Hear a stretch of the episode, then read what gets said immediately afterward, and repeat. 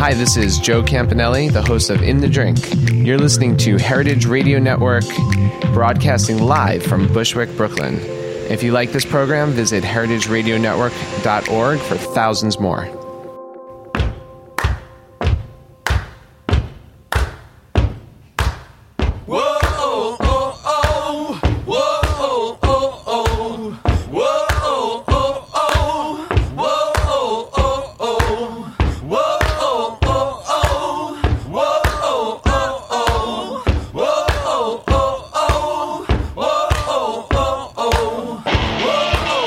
Buddy, welcome back. It's another gloomy Thursday in Bushwick. Yeah, two weeks in a row. Like warm and raining and weird weather. Anyway, just give a shout out to um, a restaurant I went last week after the show, Faro, F A R O. It's the Jefferson Stop, L Train, Bushwick. Incredible restaurant, really great. Husband wife team, super, super, super. I'm going to go back again, um, but I got to give them kudos. I'll have them on in December, I think, at some point. But the guy's nuts. He brings in all New York State flour, brings in his own grains, whole grains from upstate New York, grinds them in the restaurant for his bread, for his pasta, um, makes his fresh pasta programs. He's got leftover egg whites, so he does a lot of baking of vegetables in a dough you make with egg whites, salt, uh, and flour that's just crazy. So I mean, vegetable, like the whole place was great, and the wife's in the front of the house. I love that. We've got a great show today. We have three guests in the studio. Alice Feiring is going to be my first guest. We're going to talk about nothing but natural wine. What else would we talk about? And then I've got um, Chef Ali.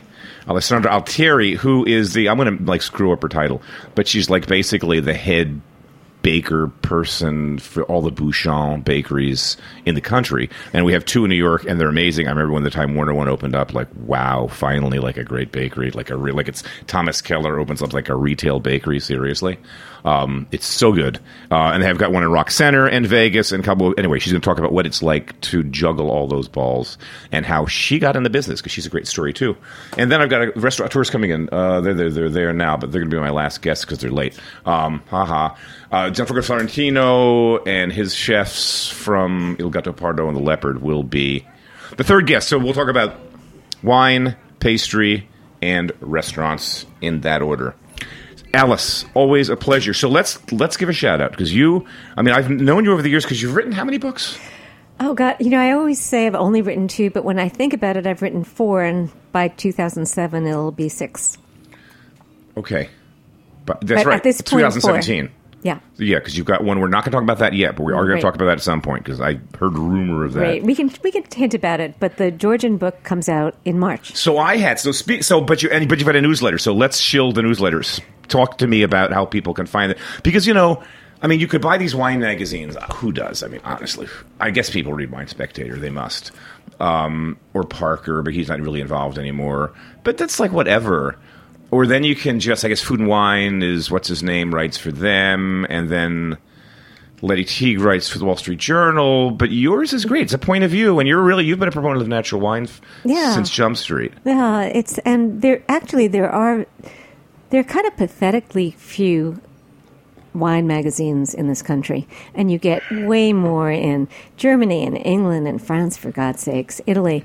But here, I, there's really um, for an independent voice, there's pretty much nothing. Blogs, there are blogs, but those are in magazines. Uh, there's Punch online. They do drinks, but yeah, I feel like there's nobody doing what I'm doing. How do people find out about your newsletter? People Where do they go, to my website. Um, so you go to Alice Feiring, A L I C E F E I R I N G dot com backslash newsletter, or is it slash? I can't remember. Or just Google Alice Feiring newsletter or TFL. It's great. It's so good. It's so good. And just to tease you, Thanksgiving's coming up next week. Drum roll. blah. So in your most recent newsletter, you have, and I love this. You have like.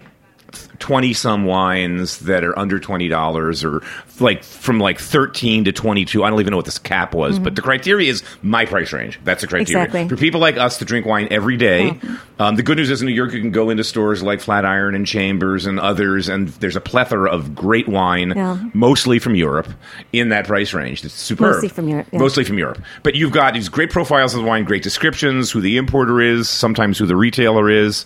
In the case of Chamber Street, sometimes it's it's the same thing. Mm-hmm. Um, And they're great, great wines. Interesting choice for Thanksgiving. So Yeah. that would be if you went today and signed up and got the newsletter. Exactly. a good reason. Yeah, this was my second my second annual Econo Plus issue, and I started it last year because I don't know. Did you notice this tremendous price increase in wines last year?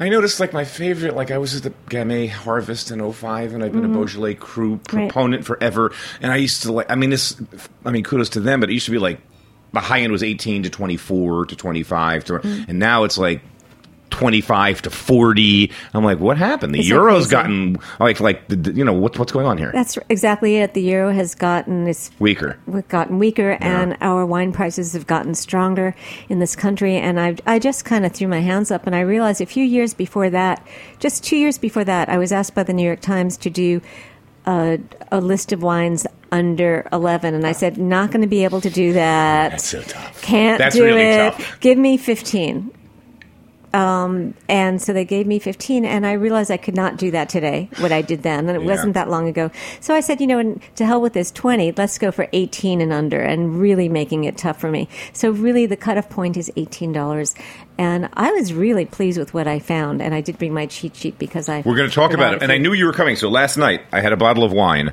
Um, I had a quick dinner, had to go out, and I was uh, having fish, and I have like a refrigerator full of wine, and another like I have more more wine. I don't know. I just I have too much wine, and I I should just drink more. Anyway, it was. How do you pronounce this grape? It's it's the Georgian wine. C H A R D A K H I. okay well that's the region That's the region.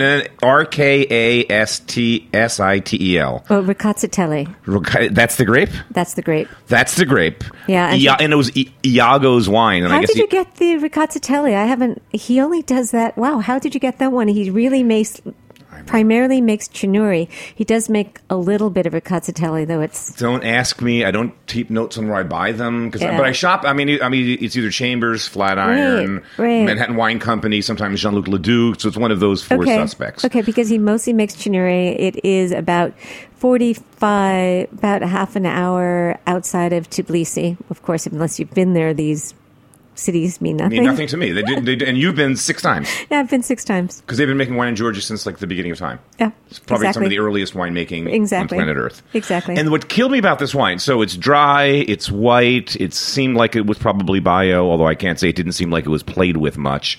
I'm not sure if it was sulfured at all. But the thing that was like floored me was like mushrooms. And I don't mean truffles, I mean like mushrooms, like champignon or peri. Like Mm. it smelled and tasted like mushrooms. I'm like, that's crazy. That's crazy. I know, and then but then I read someone else's tasting notes. Like I went this morning, I'm like Googled it because I like I'm like this is nuts. Why do I keep getting it? It wasn't one of those phenolic things that blew off or disappears. It was just the whole bottle of wine was this distinct around everything else, around the sort of minerality and the fruit was just mushrooms front and center. I'm like that's crazy. Talk about he, how he makes his wines.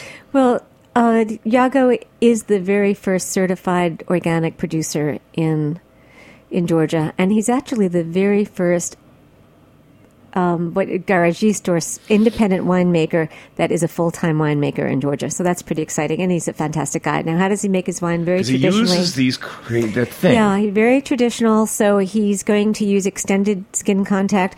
Basically, he you foot trod the grapes. Uh, the grapes flow into these buried amphora called quevri, That's the word, quevri. Which are these ceramic?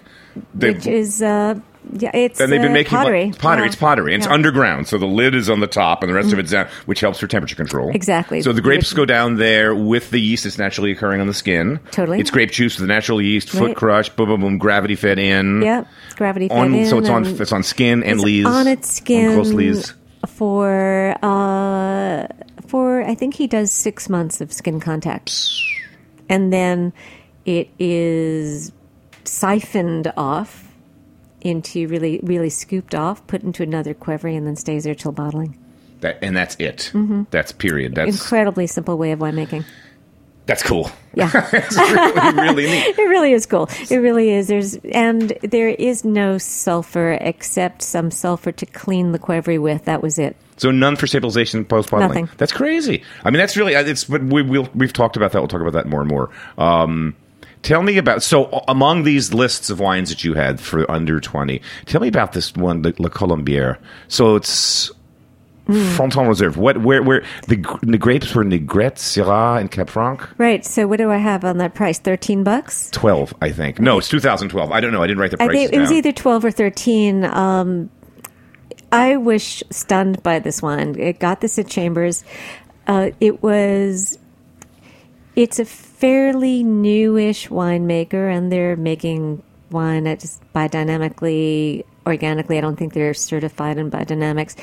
And the wine it had searing acidity absolutely amazing acidity and i was a little confused by the acidity and I, when i'm confused by a wine it was like hmm it's so bright and i never think of wines from fronton as having that kind of acidity in fact because of the soils which is uh, very gravelly they tell me that their wines usually have a very high pH, which turns into lower acid wine. Right. I Usually think that- of clay and acid or other soil types. Exactly, exactly. But they said no, and just this one they pick at the right moment, so they preserve the acidity.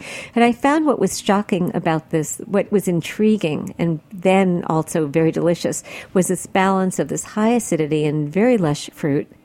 And an earthy, savory rosemary and wild quality that didn't quit. It had a very, very long life. This wine And those are usually things that you're not going to find at, at that glass. price. And at that price. At that Right. price, I Right. mean, this was a serious wine at that price, and I went, "Whoa!" Totally made me do a double take, and I nursed it over five days, and it kind of gave up the ghost at day five. But that's, I mean, That's extraordinary. yeah, that's that's crazy. And you could be so you could buy this at Chamber Street. Chamber Street. Yeah, yeah. David. I mean, that whole store. I mean, if you needed, if there was one wine store on planet Earth, It's, there are left, other. Yeah, that is a great store. It's That's- the great one. the wine actually I did find out that brought in by MFW. Mm. And they do have other cuvées, and I can't wait to taste them. Very Yeah, interesting. They've got a great winemakers. portfolio. I keep seeing that. And Fronton, you know, I love Negrette. I- It used a little simple country grape, Negrette. Tell me about this wine. It was towards the end. Sylvain Bock, Ah. 14 neck, The neck. Grenache Noir. So tell me about the wine, but then I really want to talk about how it's made because I kind of want to bore down on this idea of Of of you know oh, okay. So I'm an old guy that's drinking wine, and I've been to uh, wine regions during the crush. We just got back from Bordeaux. We were in Mm-hmm. Bordeaux in September. We did Albarine. You know, we've done Gamay. Uh, we did. We were in Alsace, not during the crush. We were in Alsace and Cellars tasting in May. We were in, on Mount Etna in June. I mean, I just I just I love to do this, and I've tasted like grape juice. I mean, like so amazing. So like it's still it's still like alchemy to me. Like you're growing these grapes, and and really good wine's just made on the Mm-hmm. vine. That's where it's made. I mean, it's not played. It's just not messed with afterwards, right. And and but I've tasted like the juice off the crush, and it tastes like grape juice. It's like there's nothing spectacular about it when you're literally tasting it, and then it's just this thing starts to happen with fermentation. How the fermentation's done, under what mm-hmm. conditions, mm-hmm. under what gases, mm-hmm. H- is there skin, is there stem, is it carbonic, is it oxidative? I mean, we can talk about Chinon forever in the Loire. How many Right. iterations you're going to get from that one grape varietal based on soil. But so tell me about how this wine is made because this is really interesting.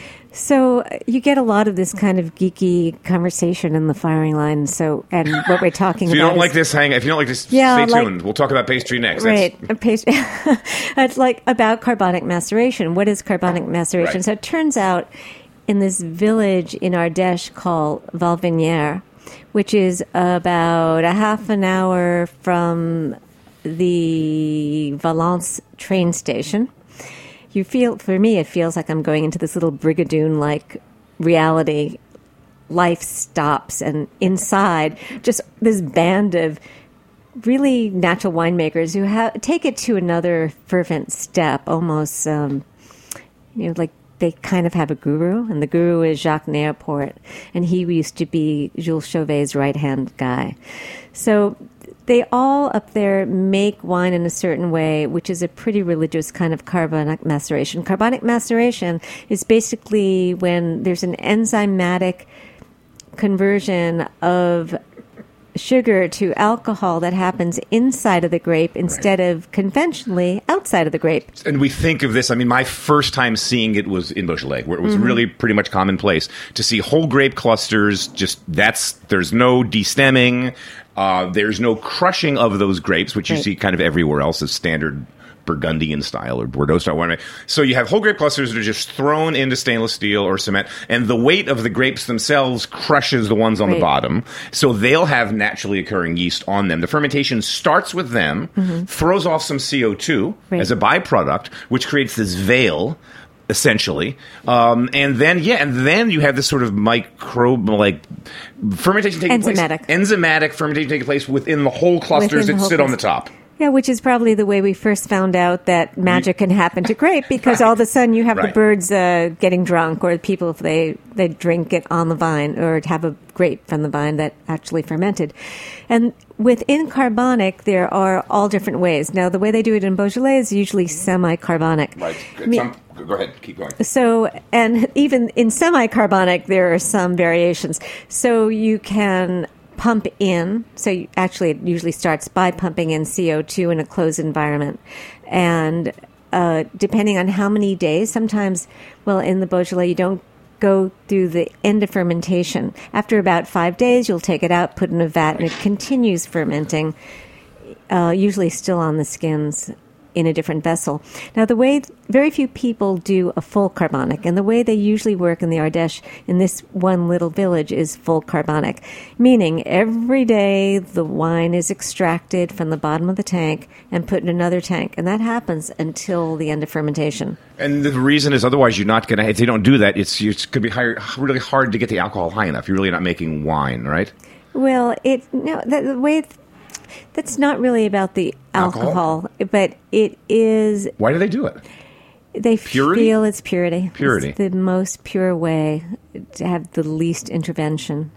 Because every day you're taking out the wine and it is finishing its fermentation in somewhere else, but is just very gradual, very gradual. So, and what you usually get from that kind of fermentation is a very fruity. That's the point of it all. And you think of the, like Gamay Classic, that fruit-driven, Exactly. high-tone fruit, just whoosh.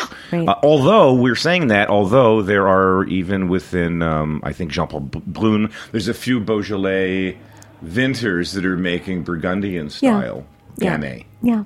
which is crushed from the beginning. Crush from the beginning, but even Burgundy used to make uh, Beaujolais-like style, where it, Right. at least it was full cluster and you know, so not distemmed, full cluster, no CO two. But that always gives, whenever you have a full cluster and whole berries, you get those partial aromatics, heightened cinnamon, rosy aromatics. So you know there. Even if you're working naturally, there are a million different decisions to make, and that's up to the vigneron to figure out how they're going to do it. Yeah, it's. I mean, it's. Pascaline had a, a Loire Valley. I don't want to call it a seminar. It was an hour and a half tasting at Manhattan Wine Company last week. And in hmm. time, she had one this summer that I literally drove from Cape May to Racine for lunch because she was doing a Cab Franc tasting, and I drove home. So seven hours in my car because Well, Pascaline's a goddess. Pascaline's worth it. She's the best. And she's talking about Loire. You like just, it's like, like Pascaline unplugged, just like let her go. Um, so she was she did a tasting, and it was so I, I, I was at a Cab Franc seminar that she did. So that's the course of the red one of the red grape varietals uh, that's sort of synonymous with Loire Valley winemaking, and of course. Chenin Blanc's the other one, so this tasting was a mix of both. But like the more I learn, the more I taste, the less I, so it seems like the less familiar I get, the less certain I am about anything in, in, in wine. Like the Loire Valley, I thought I kind of had Saumur and and, and mm-hmm. Chinon and Bourgueil It's kind of parsed out, and I'm like, no, no way. Like it just depends on the winemaker and the decisions that they're making, and the, whether that year. Yeah. And, I'm the same way. The more I know, the more I absolutely do not know. It, it's incredibly frustrating. I feel like, can I just go back 20 years and really start learning about wine all over again?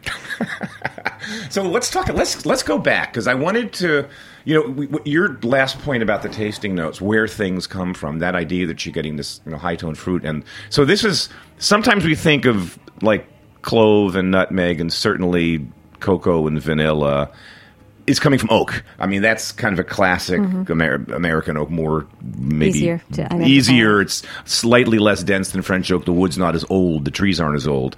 But um, yeah, I mean, so if there's oak being used, you're definitely going to get flavor components that are coming directly from the oak. We know that. But but then you like we're talking about a wine that never sees oak here. That's got Right. all of these. So these are like phenolic compounds, t- terpenes. What are they? Well, for that, we're going to need um, Pascaline to come here and use really, really super technical. But um, they are phenolic. They are Right. terpenes. Right. Are. It is and you can argue whether anything is coming from the soil or not. But Well, certainly, this is there's- question. I mean, this is this. My, this is like this rhe- rhetorical question. Where is it coming from? Well, up in the Ardèche, there there is some limestone. There's some basalt as well. Um, it and the effect of the soil is going to probably have an, the most effect on the acidity and the structure as opposed to the actual flavors. Correct, because we. I mean, it's sort of. We kind of know now that, or, or they say that you can't. I mean, so wine's grown on slate, or wine's grown on granite, or wine's grown on chalky soil. Mm-hmm. Right, which is exactly as you know the nature of the book that I'm supposed to be working on this very 2nd You're instead of being here. That out. You're not supposed to leak that out. We're going to keep that secret. But we, but th- they tell us we can't taste that. But Yeah. then I'm almost thinking it's like microbial terroir. Like but there, sometimes, I mean, you can. It seems like it's present in the mouth. And Well, it I seems like think- it's coming from the I- ground.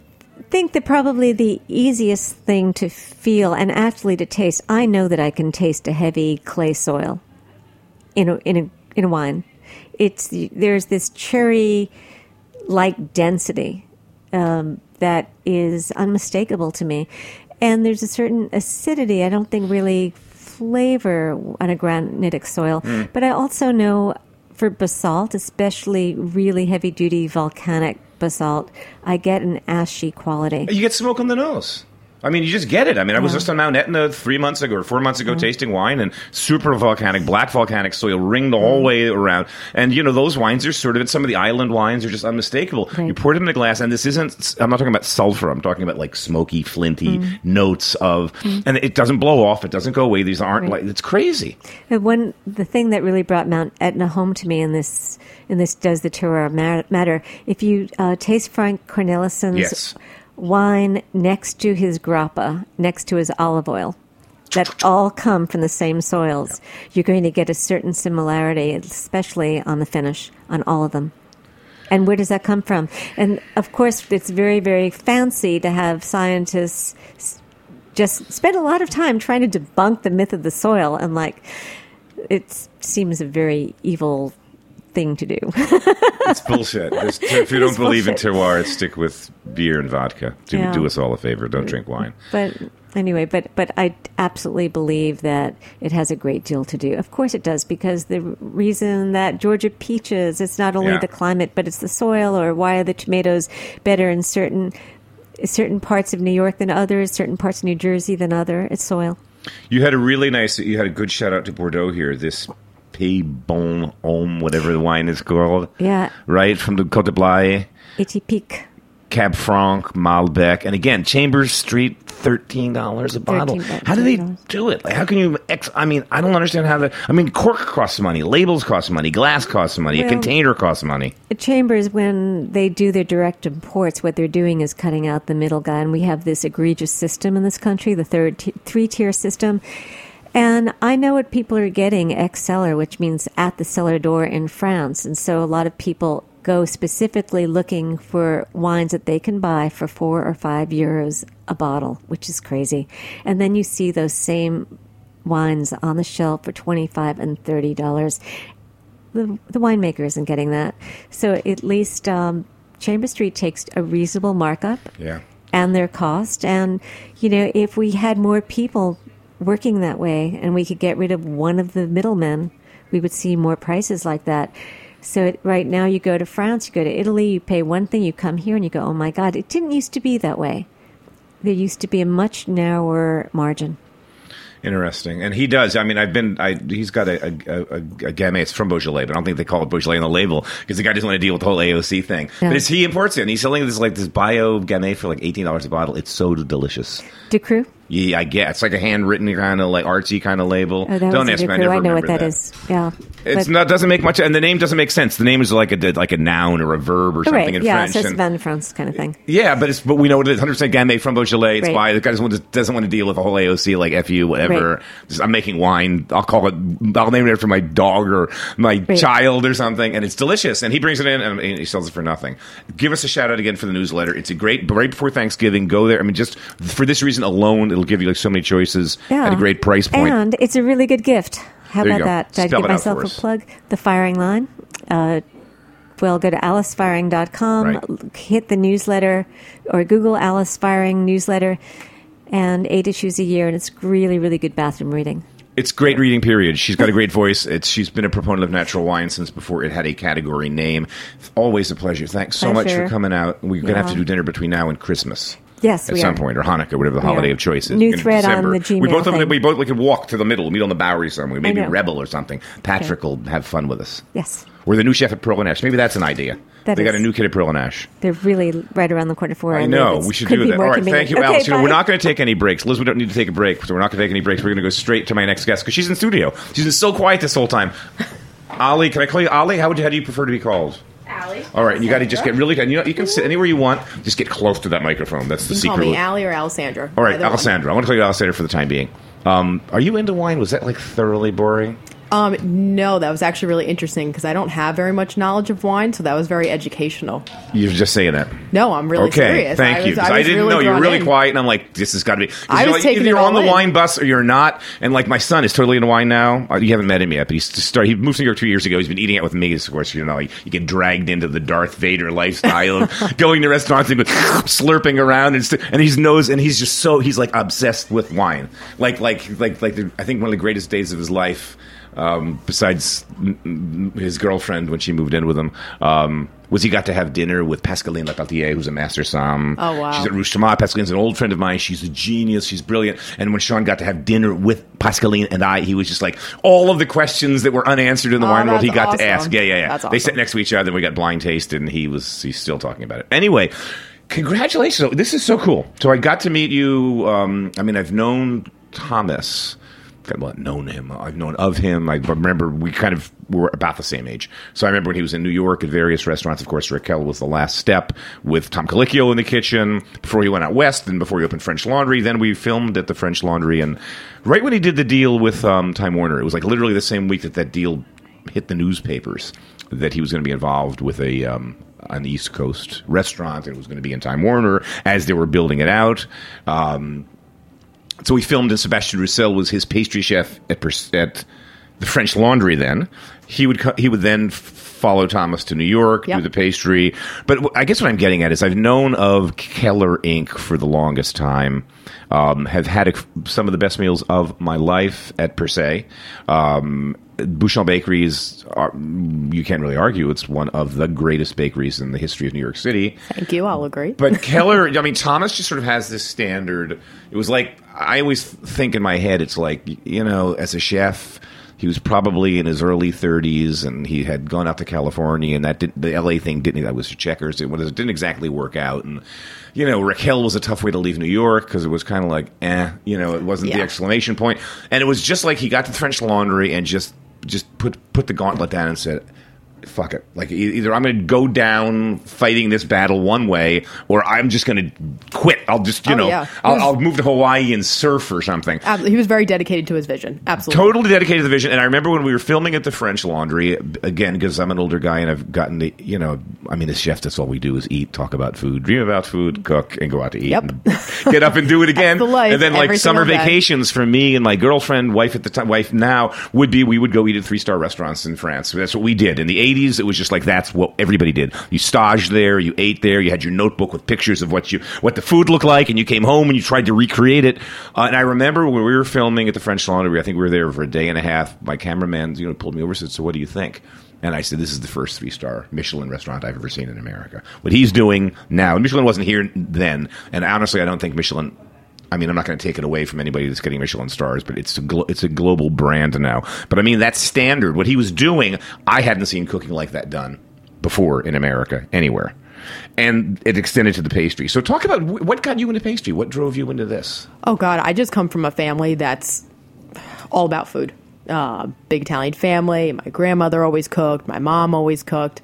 Um, and I always found myself in the kitchen. I was just, it was surrounded my life. It's no different than it is right now. Um, I really, not much has changed. And a big part of it was my mom is Christmas time. It is literally 30 different kinds of cookies, um, six dozens of each kind. I mean, my house is just a cookie factory. Right. Um, and it's just what I wanted to do. I, I would probably say I knew relatively early on. I'd probably say freshman, sophomore year in high school, I was set. Um, and baking. In baking. I knew what I was going to do. Pastry chef. Always pastry. Never was that interested in savory. So, get out of high school, any college? Uh, went right to culinary school. What CIA, Johnson? Uh, restaurant school at Walnut Hill College. Really tiny school in Philadelphia. yeah, that's really tiny. Yeah, I mean, like, you're, so you're out from outside of Philly? No, Um, no, I'm born and raised in New Jersey. that's what I thought. Um, but you just you ended up there. That's funny. it That- was a school that okay. just piqued my interest for Okay. some reason. Yeah. And out of school, so that you did a baking major there? Baking major. I went for my associates. Okay. Uh, I worked while I was in school. I was working for Stephen Starr at Continental, He's. Jones. Um, right across from Morimoto. Right, Right. Yep, that's where I was. Um, came home, uh, pretty much, you know, relaxed in the summer. Quite honestly, my parents told me I had to go get a real job. I couldn't just bake at a home.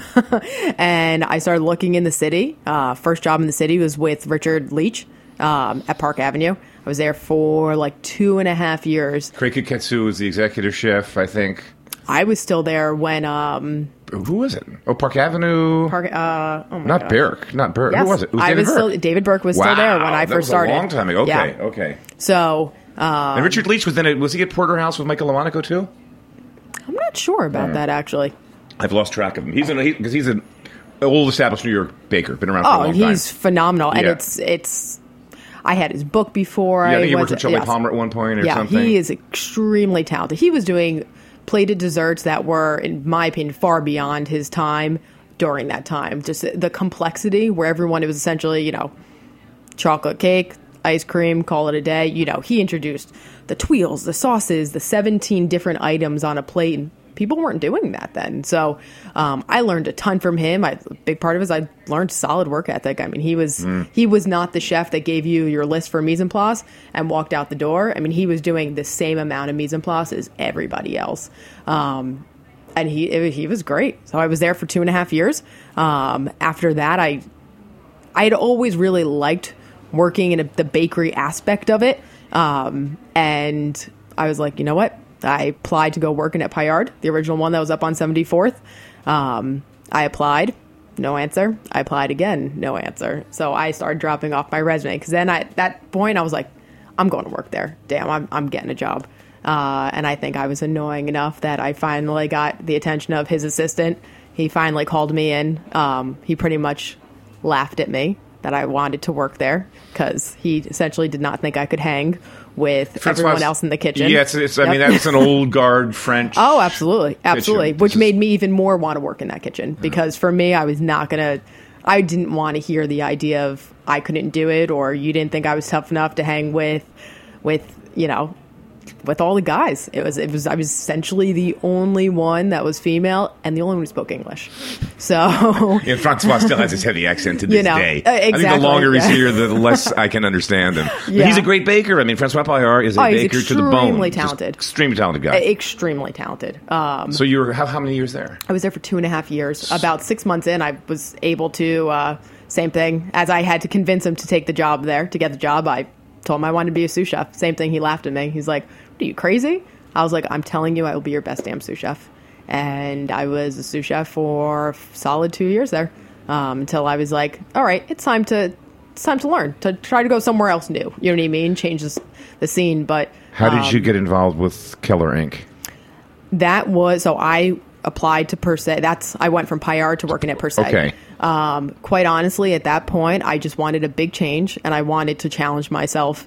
And I mean, there was no bigger challenge than going to work for Per Se. Yeah, I mean, it's Um, arguably. I mean, on any given day, there are a handful of restaurants that vie for the title of best restaurant in New York Yeah. City, and per se is on that is is in that list. Oh, absolutely. I mean, and I was at Per Se probably five and a half, six years ago. At that point, I think they were still top ten um, in the country. They are. I mean, it's just great. It's great. You can't really still is. argue. I mean, Yeah. Ryan Sutton can say what he wants, and, and I like Ryan. He'll be on the radio with me in a few weeks. But that that review of Per Se was ridiculous and unfounded, and he's had a thing about Per Se forever that I don't quite understand. But that's he's the only guy that I, I, you know I think everyone else is on the same page. It's amazing what they do. It's, it's It is absolutely incredible. from and the front I of the house to the back of the house. The food's unfucking believable. Uh, the service is like performance art. It's just it's it's, it's an extraordinary dining experience. Uh, it's the detail that goes into it Yeah. is just something that no one could truly understand. You really, it's just the detail of the food, the service. Well, we were there. We were there a few weeks ago. You and I touring the kitchen, and Yep. we went upstairs and met the bread baker. And and had been there, French guy, Alsatian guy. Um, and he said the bakery basically is running right now 22 hours a day. Probably going to go to 24 because why bother breaking it down and closing? That two hours you could use. Um, and one of the things they were working on while we were there was whoever was in charge of like the cheese tasting menu kind of threw them a curveball. He wanted some kind of a bread that night to go with the cheese, just something Yes. different.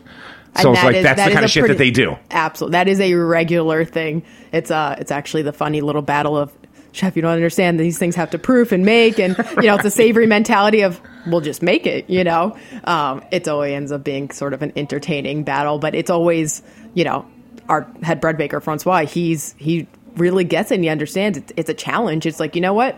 This is gonna be damn impossible to make, but I'm gonna do it, and I'm gonna get it done for service. And you're gonna have the most unbelievable bread to go with your cheese Right. course, and, And it's no's not, not an the answer. standard. Exactly, and that's what it is about that culture. But So when you were doing the pastry per se, Sebastian was the chef, Rouxel? no, He was gone. uh, he was gone. He was Bouchon at he was point. Bouchon. Yep. Okay. So I, uh, when I started working there, uh, the current pastry chef that is there now, so Elwyn Boyle. So he's actually the pastry chef for both, technically overseas. Uh, per se, and the French Laundry. Um, so he's sort of the executive pastry chef now. So he had been there for about six or eight months. Um, yeah, and it was it was sort of during a, a difficult time. That was a transition. That was probably he was hired from outside. He's English, um, and I was hired from outside, which was really uncommon. Which is is very uncommon in restaurants. You know, promoting from within is always what's encouraged. You know, it's somebody who's gone through the ranks as a chef de partie and then moved up to a sous chef and up. So it was kind of a funny time. It was essentially, you know, him and I trying to we can do this. Like we we're here. We were hired from outside. It's it, it is what it is, and you know we're gonna make this pastry department amazing. And it was it was incredible. Yeah, it was uh some Uh, to see him grow and change also during that experience. He is probably one of the best restaurant pastry chefs that I know by far. He's incredibly talented. So, So your day to day. So at some point you, you you leave the. I don't want to say cocoon of per se, but it is this sort of oasis of Yes. culinary excellence that I always, you know, when I see guys working, it's like when you work for Alain Ducasse in one of his kitchens, you, that you know, one of his serious efforts. It's like you're fucked when you leave because you'll never cook like that again anywhere. Yeah. It's like the, you've, have gotten so used to a standard that's so high. The bar is set so high, and every day you're hitting these marks. And the, and the fact of the matter is, there's precious few other places on the planet that, that work like that. Oh, absolutely. The amount of time that you put into something so tiny and individual, and then when you turn around and exactly make the transition from per se, and then you go to Bouchon Bakery where you know you're cranking out hundreds, if not a thousand cookies a day to you know. And everything's on 60, 80 quart mixers where we were right. utilizing Stand mixers five-quart and- mixers right, and right, every, you know, it- you, you got to change sort of your mind frame. But But to your but to your credit, I mean, I have to say, Bouchon Bakery, and you weren't in the beginning involved, but I remember like that third floor thing opened up, and every morning I work at a New York Athletic Club, so no matter where I was living in New York, my day would start at the AC, which is around the corner. And sometimes if I got on the scale and I was at a weight that I was happy about, Go treat yourself. isn't very often anymore. Yeah, I go over to Bouchon and just like have something because you just if you've never been there, it's on the third floor. It's an open floor plan. There's a dining room there with there's a there's a hot side to it, but the Yep. kind of pastry kiosk is just like a. I mean, it's not a whole lot of stuff. You have those macaroons that are perfect, the Thomas Keller Oreo, Keller Oreo, uh, Nutter the sticky buns that just look like. But, but, yeah. but things, every single thing that's there is like the best version of it you've ever seen. and that's our ultimate goal That's you know and, like. and it's something really like what we talked about when we met last week it's you know sometimes it's tempting to try to want to you know create the new and exciting thing but we're our main focus is making the best of each thing we physically we want to be the best croissant you've ever had. We want to be the best chocolate chunk cookie you've ever had. And that takes a lot of work and dedication and and a, and a constant amount of repetition for the staff and then making it over and over again. And and it's we always laugh every time we have a new chef de partie and they're on cookie station and the chocolate chip cookies look different from the first day they did it to mm-hmm. two months in you know and we always tell them it's you just see you sharpen your skills and it's the little things even though the ingredients are the same and even the mixing speeds are the same and the times are the same it's just not the same. And that's that's what we really try to promote is it's not always about the new and exciting thing. It's about just doing the stuff that we do extremely well and constantly trying to make it a little bit better every day. So How many employees do you oversee? Because you've got the location that I'm familiar with, which is third floor Time Warner. That's busy, busy, busy. And you're doing brunch now, which must be insane. And then you open in Rock Center, a neighborhood that I'm I travel through less. It's beautiful. it's okay. Most I mean, New you're right Yorkers on do Rock- travel through less. Yeah, but they, but it's the center of Manhattan. I mean, it's Rockefeller Center, Oh, and yeah. in a lot of ways, it's the ice rink, it's the tree at Christmas time. Um, it's it's it, and it's a beautiful plaza. I mean, the older I got, I think the more I just love the architecture, the feeling of that space. There's a certain linear musical quality to it, and you're right on that corner. You're in the old Balducci's right on the or corner, Dean & DeLuca, uh, Dean & old DeLuca. Dean & DeLuca. Right. Yep, literally. So how many employees? How many people you oversee between all the? And you've got you got Vegas. Vegas, Beverly Hills, and Yountville and Napa Valley. So um, I'm the corporate pastry chef, so I oversee that, and then also I oversee all the retail operations. So I mean, Time Warner alone, retail and kitchen, I wouldn't say they probably have about 50 to 60 employees. Rock Center about the same. Um, essentially multiply that by five, and that's somebody's better at math than I am. But yes, that's, That's so essentially much- what it is. That's a big umbrella. So, and it's nice. I get to go to the other property, the West Coast properties, go about four times a year. So, um, just to touch base, each location has its own pastry chef. Um, so they have that nice support out there. It's really good because then I can just reach out to them and you know have a nice support system at each location. So it's uh it's more manageable than maybe somebody would think. I don't have you know essentially multiple hundreds of people contacting me asking for advice. Um, but it is it's it's definitely a, a big task for sure. But I love it. It's a, yeah. With the holidays coming up, I guess I mean you sort of have to do special stuff. So Oh, you're doing a Thanksgiving thing, pies for sure. Bûche de Noël for Christmas. Noels for sure. Um, so pies we're doing apple, pecan, and pumpkin. Um, and then for Christmas we have uh, chocolate, chocolate, chocolate. Bûche Noel. It's a triple chocolate modern. It's got dark chocolate Manjari mousse, um, black chocolate cake on the inside, salted caramel. It's heavenly. And then we're doing a sort of a more old fashioned rolled one that's uh, you know, a hazelnut cake, and it has a coffee buttercream, um, crushed candied hazelnuts inside, so that's delicious. Gingerbread people, um, decorated all cute with a little scarf, you know, super. No, it's super ready beautiful. for So New it's beautiful. I mean, your pastry. I mean, it's one of those as an industry lifer. Like when I see quality, it just puts a smile. Like you, you go to that little display case at Time Warner, and you just go, "Fuck yeah, that shit's just." Spot No, I appreciate. it. Yeah, No. we, we try hard. It, It looks great. really Everything tastes great. It's. Uh, I'm years and years ago. We used to stay at a little hotel in Paris. It was cheap. Uh, it was on the right bank, right around the corner from Place de Madeleine. It was uh, Rue, Rue de Sèze. The address was 16 Rue de Sèze. Um, but it was around the corner from Fauchon. So I, we would get up early and we would watch them set up the. This was when when. Um, um, e, uh, what's his name? The, the who was it? Come on, I'm terrible. Pierre Hermé? E, Pierre Hermé was the pastry chef, right? So it was the 80s. And it was just, it was like, because there was nothing like this in America. And we just see this pastry coming Yeah. out, like, what the F? Like, the most, like, everything was out of a book. Yeah. Perfect, perfect, perfect. And you guys are nailing it. Yeah, thank you. And that's that's what you know. It's true. You see these things in other countries, and you're like, God, why don't we have that here? And I'm just excited that we're actually able to bring some of that here. Because of people like you, people like Thomas from the top down, a great Yeah. organization. Thanks so much for coming on. Well, Alessandra, otherwise Ali Altieri, um, the head pastry chef for all of the Bouchons around the country. If you haven't been, go. It's one of the, America's great, great, great pastry kitchens. Thanks for having me. Thanks for coming up. To take a quick break, and then I've got a couple of chefs coming on who are going to talk about what they do in Midtown in the space of Italian food. So stay tuned for that right after this.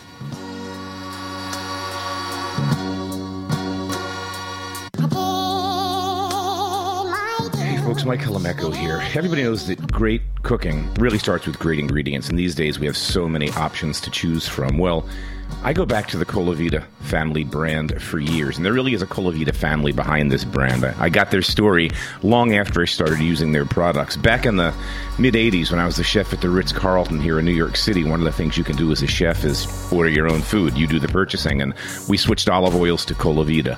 Uh, when I had my own restaurant down in Cape May, New Jersey, the Globe, for years, that's all we ever poured at the table. That's all I ever cooked with. And then when I started my PBS show in 1999, I thought, you know, if I'm going to look after underwriting and funders, why don't I go after products that I, I actually use at home? That I actually cook for my family with and in my restaurant with. I've been working with them for 15 years with the PBS series and now with Heritage Radio. The Colavita family goes back generations in Italy. They make their olive oil from great sourced olives, traceable source olives, just south of Rome in Molise province, Abruzzo, which is where my family hails from. Since then, their families moved here, so there's Colavitas living in Rome, Colavitas living in America. It's a great, trusted family brand. It's the olive oil I use, and I'd recommend you try it as well. So, if you listen to the show, you know I am a wine lover. We get sommeliers here all the time. We get winemakers. I've been drinking wine with dinner since before most of you were born. And when you think of the great wine regions of the world, I mean, what comes to mind? Bordeaux, Burgundy, Champagne, Piedmont? Yeah, okay. Well, I just got back from Bordeaux. Was there for the crush for the 2015 harvest, and I was thrilled to see A, how the city of Bordeaux has transformed itself. It's so alive, it's so beautiful, and the region itself is crazy. There's a whole new generation of young vignerons who are coming in, and they're not making your grandfather's Bordeaux anymore. Young farmers, young vignerons that have been there for generations, that know the soil, that know the grapes. And what grapes are we talking about? Mm, you know, we're pretty familiar here. Cabernet Sauvignon, Merlot, Cab Franc, Petit Verdot, Malbec, all of those grapes find themselves in these blends. But the new style of Bordeaux wines are super fresh, super young, super clean, meant to be consumed now, not cellared for decades, because really, who has a cellar? The whites are super great. I think they're super undervalued and appreciated. Semillon, Sauvignon Blanc, crisp, dry, all stainless. If there's a little oak integration, you barely feel it. And the reds come in all sorts of styles. You know, the left bank is a little more Cabernet Sauvignon heavy, a little more structured, a little more tannic. The right bank with more Merlot tends to be fruity, a little more opened up, receives you a little bit easier. But if you've been walking past that Bordeaux aisle in your wine store, stop and grab a bottle. From 15 to $35 is some of the best value on planet Earth with wines that are growing in one of the great wine regions, vignerons that are passionate, they know what they're doing. Give Bordeaux a second shot. I love the wines.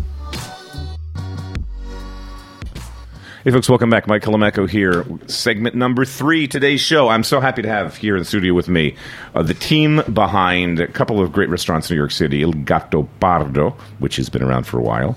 Uh, it's in the old Rockefeller Mansion on 54th Street, right behind MoMA. Beautiful dining room, great food. Um, Gianfranco Sorrentino is the owner. His chef is with us, Vito. Always a pleasure. Hi. Always a pleasure. Um, and uh, a, a, more recent restaurant in their portfolio is the old Café des Artistes. Now it's called The Leopard. Um, it's 67th Street in, of course, that gorgeous building, steps off Central Park. Michele Brogioni, how do you pronounce your name, sir? Yeah, Brogioni. Brogioni. Hi. You're the second chef there. Um, I think I was there in September or during the summer. I Had a great meal. Anyway, why don't you guys introduce yourselves? Um, I'll start with you, Gianfranco. Talk to me about what got you into the restaurant business and background. I mean, you're from just outside of Naples. Uh, no, I am from, From Naples, Naples. uh, Naples uh, city. Uh, well, I started 14 years old. I started to work as uh, we say uh, or busboy. I used to work in the summer to pay my studies. I, I worked in. Uh, in uh, Capri, I started to work there. Then, at 17 years old, I moved to England. I started to work in the Dorchester, another hotel there. I worked in Germany, in France, in Spain, in Greece. Uh, then uh, I worked in uh, also the Four Seasons in Tokyo, and uh, then I moved to uh, to New York. Uh, in New York, I worked uh, as a waiter. I worked with um, Mickey Mouse at Epcot Center. Um, and uh, then I moved to New York. Uh, I was manager for Bice. Uh, then I opened up my first uh, restaurant in the Museum of Modern Art. I was very lucky that the board of trustee trust me. And uh, we opened up at Sette MoMA, which was in 1991, and I think it was uh, for me an incredible experience. I still remember very well the day that we opened up. I went to the old MoMA. I took the Philip Johnson staircase. I turned left. Was the Starry Night by Van Gogh. Then the Water Lily. I opened up my restaurant, and I saw the menu, and I saw the um, parmigiana di zucchine, the mozzarella in carrozza, linguina alle vongole. And I started to laugh. I said, "Look, where are we now? You know, in the Museum of Modern Art." Uh, then uh, after MoMA in uh, 2001 we open up me and Vito we open up Il Gattopardo 33 West 54th Street we open up September 18 2001 one week after the tragedy of the Twin Towers it was a tough time very tough. I remember for days and days I was outside looking for people. No one car was passing by, no one person was passing by. But uh, slowly, slowly, New York picked it up. We made it, and uh, we became busy, busy, and busier. Uh, and then uh, four and a half years ago, we opened up um, uh, the Leopard at Des Artistes in uh, one of the iconic places of New York, the uh, former Café des Artistes. And you and be, it's landmarks, so you had to preserve things, get permit all the way, clean off that because Café des Artistes went way way back, and I mean, uh, shit. When I got to New York in 1982, it had been here a long time then, and that was when you could smoke in restaurants. And that place, so they had that beautiful painting, and it was literally like smoke stained. It was like one of those old you can't fake that. And to clean that, I mean, that that took you guys. That was like a whole separate budget that you probably hadn't anticipated. Exactly. We have an insurance only for the murals. We don't own them anyway. Uh, from 1924 by Chandler Christy. Yeah. And I remember after we finished the renovation, well, before the demolition, we had to box the murals. A special company, uh, for a restoration company, they came, they made custom-made boxes to preserve the, the, the murals. Once we finished and we had the tablecloths set up on the tables, we were ready to go. We were paying the rent. Those two ladies, they came to clean up the murals. The scaffolding all around with a small brush and a small piece of uh, uh, cotton wood. They start to clean it up. They took four weeks, and I was thinking, I'm paying the rent. I won't open up. Please do fast. But they did an incredible job. You know, they are more beautiful than ever. Uh, actually, the first reaction of people when they came in, people that they, they saw the murals before and then after, they thought that we paint on top. You know, but because they're so bright. Yeah, Correct. they, they're right. They came to life. Yeah. Michele, how did you how did you come to join the company? Where were you just prior to this? If you don't mind me asking, it just Yeah, we mic. met uh, with Gianfranco. We have a common friends. I was in the city for a different company, for a Russian company where I used to work for 13 years. And I was thinking with my wife, with the kids, to stay in the city. And uh, I was start to look around uh, what's going on, if I can find someone, some place in the city. And uh, through a common friend, uh, I met Gianfranco and Vito, and uh, we start to talk together about the Leopard des Artistes, uh, that they would love to change some things. I was ready to this new challenge, and we find a common common goal. So to to bring uh, new light on display that we deserve it, and I think that we are start to making a pretty good job. Yeah, it's a great. I mean, it's a neighborhood institution. Again, you're around the Yeah, corner from is. Lincoln Center, Cafe des I mean, that artiste location has been sort of Yeah, the so hub of the heart of work the Upper there, of West Side for a of long time. We have a nice client, this wonderful place, uh, and uh, honestly, wonderful company that's so so close, so friendly, so. And how would you describe the food? Because I, I, I don't want to put words in anybody's mouths. I mean, you're the chef de cuisine. You clearly sat down with Gianfranco and Vito to talk about the concept, but eh, regional Italian, Southern Italian. What, what, what would, Uh, we if you have, had to um, put a, I would ta- say that 85% uh, is uh, from south of Italy, but the first, uh, our main uh, main uh, reason is to have uh, to respect the product. So Mm-hmm. we we brought uh, all the nicest product that we can find from Italy, from the American market, but most of all. We brought from Italy. We try to respect the product as soon as possible, as, as we can, as the Italian kitchen is. So work on the product, uh, Yeah. not to be not too fancy, but just work on the flavor, to respect the season of the product, and change the menu as often as we can, uh, and to brought a piece of Italy on the, on the plate. Yeah, it's. I mean, that's one of the hallmarks of Italian cuisine is it's ingredient driven. It's not so much technique driven. I mean, Yeah, I think the less to- you play with things, sometimes the better off you are with Yeah. with great ingredients. Yeah, Anyway, what we try to make. Vito, you've been quiet the whole time here. Oh, I think so. But like don't that. fall asleep on us. You can't do that. I know, you're, I know you're not cooking. You're probably thinking about service, getting back tonight. Yeah. So you're Yes. fr- you're from outside of, of Naples. I am from Salerno. Salerno, from Cilento. co- coastal town. Is a beautiful area Yeah. from uh, Salerno. Uh, it's a national park, and uh, it's a lot. Uh, that's where the Dieta Mediterranea was born. Where they find it, uh, Cilento, Ceroli, Pioppi. That's the the origin of the Dieta Mediterranea, and uh, that's where I'm from. And you're, you know, what I, I think what I like about you the most, and there's a lot to like. Your food speaks for itself. Is you really seem to be like a chef. Chef. You enjoy what you're doing. Like you get up in the morning and get to work, and it strikes me, unless you're really good at faking it, that you're really happy being in the kitchen. That's is what you want to do. Well, uh, if you do it with a pleasure, with respect, I think at the end of the day, when you go home, you feel uh, satisfied. You respect what you do, and uh, respect the customer. Customer they come uh, to eat, and you want to make sure they're happy when they leave the door.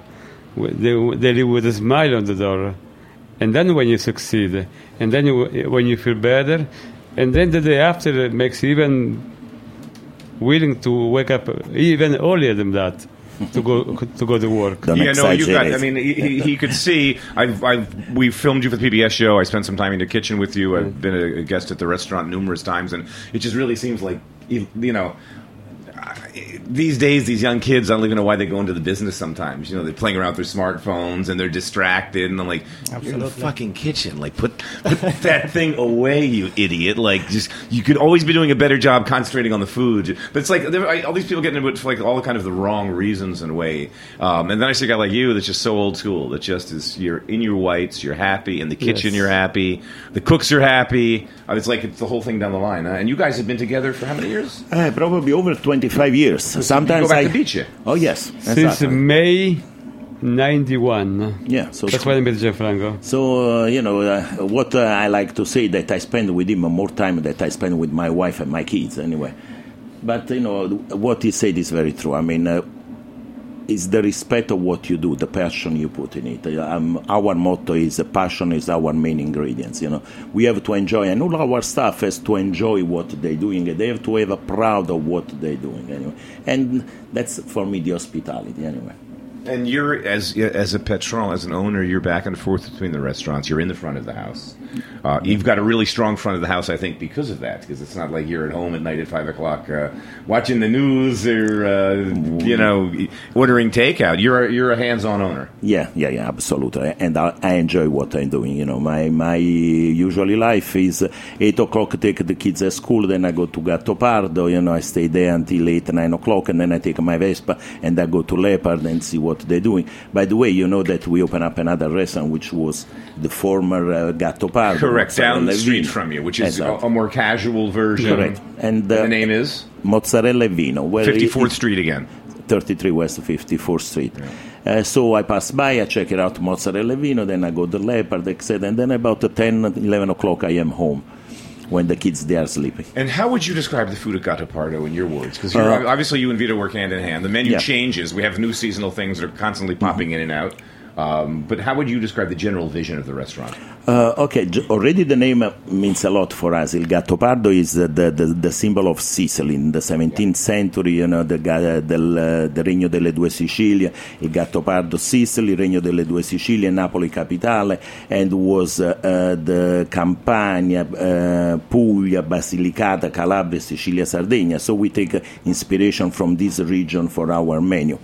When we met me and Vito, the, the idea was to cook as our grandmother used to do. Of course, looking nowadays, day my grandmother couldn't afford the extra virgin olive oil, $200 for half liter, which we don't do anyway. But, you know, checking better the, the ingredients. As uh, Michele said, uh, Vito in the between, we were at Sette Moma and... Uh, uh, Gattopardo. He went back to Italy, opened up an uh, agriturismo where he had a few rooms and he used to have uh, land where he had uh, zucchini, eggplant, cow, co- uh, you know, capretti, etc. So he has an, and Michele today have an incredible respect for the materia prima, for the ingredients, for the product. As you say, the, the Italian cuisine is uh, ingredient driven against the French cuisine, which is more uh, cooking style and It's more technique. technique, It's exactly. technique. So if you don't have the right ingredients, you don't know, you don't make Italian cuisine anyway. Yeah, that was always one of the, like this sort of. I mean, the ingredients now in America have gotten so much better in the last 20, 30 years. Um, Oh, yeah. But I think one of the disappointments of traveling through Italy is you would eat these wonderful meals, and you come home and you try to replicate them. And like you know, the zucchini that someone picked that morning from their garden, or the wild fennel that's growing in Sicily in season, or the sardines that were caught right at the peak. Like you can't, we didn't have those. So you try and make this Italian food back in New York, and it would just taste like shit most of the time because the ingredient. I mean, it, could, it was it was really simple math. You know, if you start with one and add one, you don't end up going too far. But if you have amazing porcini, amazing whatever, amazing those little vongole you get along, those little tiny ones you used to get along the coast for the uh, the Amalfi Coast, you know, for the clams or you know, or the tomatoes that you see in the south. I remember the first time I was in was in Sarno and I saw this San Marzano, the little farms and the, what that tomato looked like on the vine, and then looked at the soil with the volcanic soil, and then the water table. I'm like. It's Yeah. obvious, man. Of course. Yeah, this is really simple. It's like Yeah, it's just, exactly. and I have to say, uh, kudos to you too. Uh, the wine lists are great at your restaurant. So you're really. Thank you. Are you involved? Do you have a wine guy? Yes. Or you're Uh, no, no, I am involved in the wine uh, list for the three restaurants. Of course, when uh, uh, when uh, we change the menus with Michele and with Vito, uh, we sit down, we taste the the, the, the the new dishes, and we start to drink some wines and see how we pair them. You know, we talk about that, and uh, at the end, of course, if we have some kind of uh, uh, not the same idea, you know, I am the boss, I decide anyway. but uh, uh, it's a, a team job anyway with the manager and the chefs. So, uh, I mean, both of these restaurants, and well, the third one we don't have the chef here, but the it's. I mean, I think we think of Italian food in New York in all sorts of ways. I mean, it's certainly. I mean, Michael White has his own little mini empire, and I think that it was a point sort of in the late '90s and aughts when Italian food really overtook French in terms of popularity and respect. Um, I mean, hell, there was a time. Were you here when Bryan Miller was a food critic? Oh yeah, I mean, it was really when. Bryan Miller Yeah. was a critic. I, like, I don't care how good your food was. If you got two stars running an Italian restaurant, you kissed the ground you walked on because he just had a bias towards French food, and the kind of New York did too. But I, but what I love about your restaurants is they're just really homages to how great Italian food can be Yeah. in in an old world way. And you just talk about like grandmother style. It's it's not like the fancy tweezery new age stuff. You've got chefs that are hands on that do great work, great ingredients. That just they're just great ways to experience great Italian cuisine in New York at either the Leopard or Gattopardo. Yes. So hats off to you guys doing a Thank great, you. great, great job. So you've been six months at the uh, Leopard Cafe at, at, at Artiste. Yeah, I'm the newest one in the company. I'm the young one. Ah. Is he is he twenty one yet? Is he? I wish. Maybe I wish I would like to. Gu- Guys, thanks for coming in on this kind of rainy, balmy, 60 degree Thursday here. No, but really keep up with what you're doing. I love the restaurants. Il Gatto Thank Bardo, 54th Street, right behind MoMA. Just super, super old school, super delicious. And by old school, I mean that in the best of, of ways. It's just a menu that's familiar and delicious and, and delivers on the promise. And uh, been to the Leopard, had w- one meal there with you. I'm sure it's going to be great. You have tons of talent. And Gianfranco, keep up the great work at, at Thank all you your very spots much. Thank you so much. Thank great you. places in New York for Italian meal with great wine and and this thing called great service because that's something that's really kind of waning these days. You know, the whole as I sit here at Roberta's, they're like uh, they get me started on service in, in Williamsburg because they don't really it doesn't exist. But that's it's a new generation. Let them play by their own rules. Yeah. Guys, thanks for coming in. Thank you. Grazie. Thank you for having Stay tuned next week. We've got another show before Thanksgiving, and you'll find out who the guests are by um, tuning in next week. See you then. Thank you, guys.